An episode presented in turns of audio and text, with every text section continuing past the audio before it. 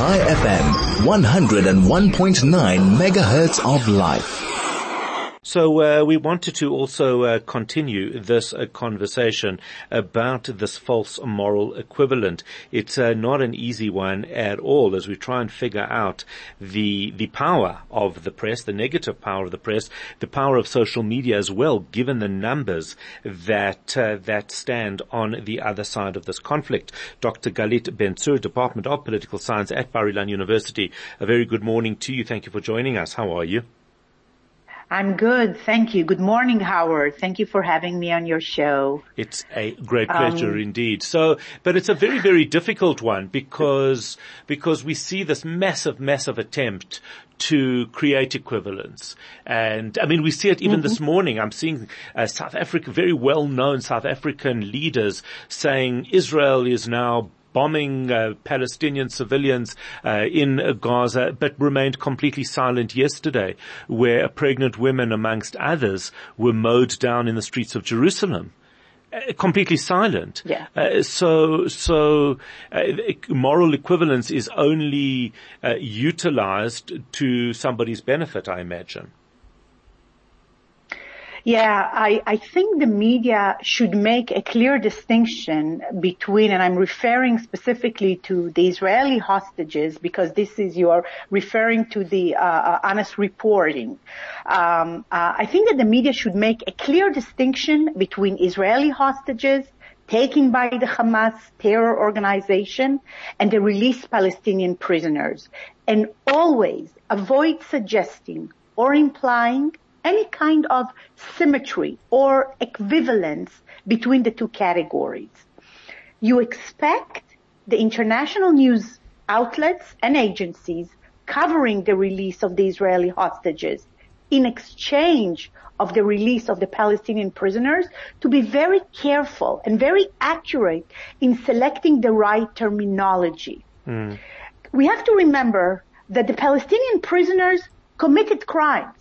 Although this group consists of minors and women, they were fully aware of their actions or crimes, and they chose to do that, whether attempting to carry out deadly attacks or throwing stones and firebombs during uh, mm, confrontations mm. or arson or possession of explosive or inciting violence and call it for uh, uh, terrorist activities. Some of them are even members of terrorist groups such as the Hamas and the Palestinian Islamic Jihad.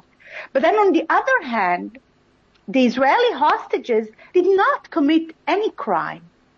Their crime is that they are Israelis. We are talking about innocent people, women, children, elderly, toddlers, babies who were brutally taken from their bed and kidnapped from their homes early morning of, uh, um, October 7th.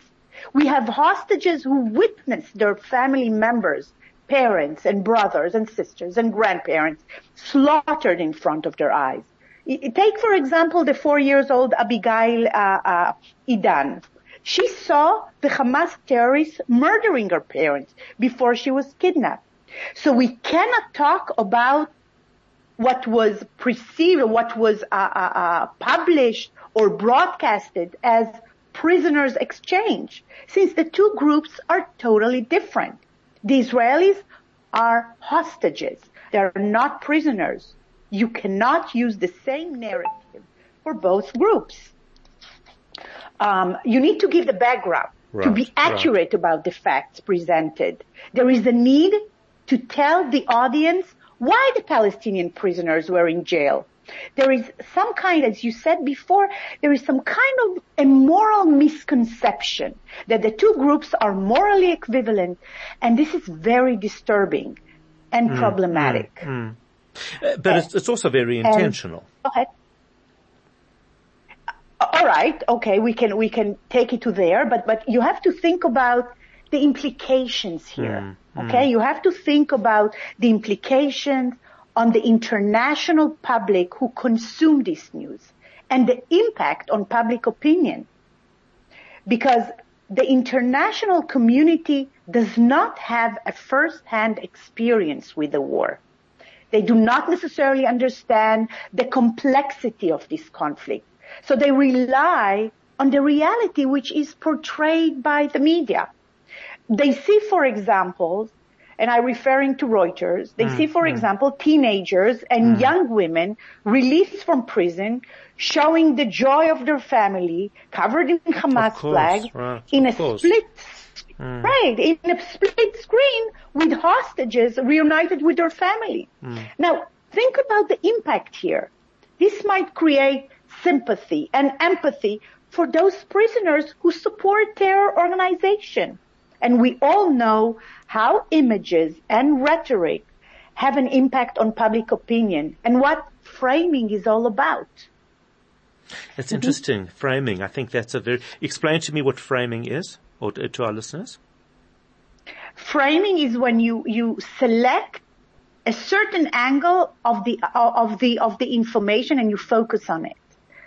That's what we mean when we say framing. So that's very so, interesting, so, yeah, I, because uh, we have a, a, very well-known figure, Advocate Thuli Madonsela here in South Africa, who's been very, very well mm-hmm. respected, mm-hmm. and and what I'm seeing with her uh, tweets is exactly that. So she's been silent for the last few days, but this morning tweets about Israel bombing civilians in Gaza, not mentioning what happened yesterday in Jerusalem, not mentioning anything else. So from, from that perspective, it, it, it's exactly that. It's just framed. Israel is completely only the aggressor. There, there's no other, there's no other side to the story.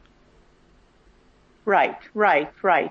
And, uh, um, um, when we talk about framing the Israeli-Palestinian conflict, we usually refer to the law and order, which is a frame promoted by Israel, and we have the injustice and defiance, which is promoted by the Palestinian. And, and when you when you look at certain uh, report, and there is a frame promoted there, okay. For example, you you mentioned this woman, so, so you you understand that she she prefers to ignore okay or she highlights or make this aspect of the of the Israeli bombing more salient okay? And again think about the impact on the international community. Mm, mm, all right. So, yes. so, there is no reference that Israel, okay, you know, Israel bombed, but, but that was in response of the, to the Hamas violating the terms after rocket fire at the Gaza border area.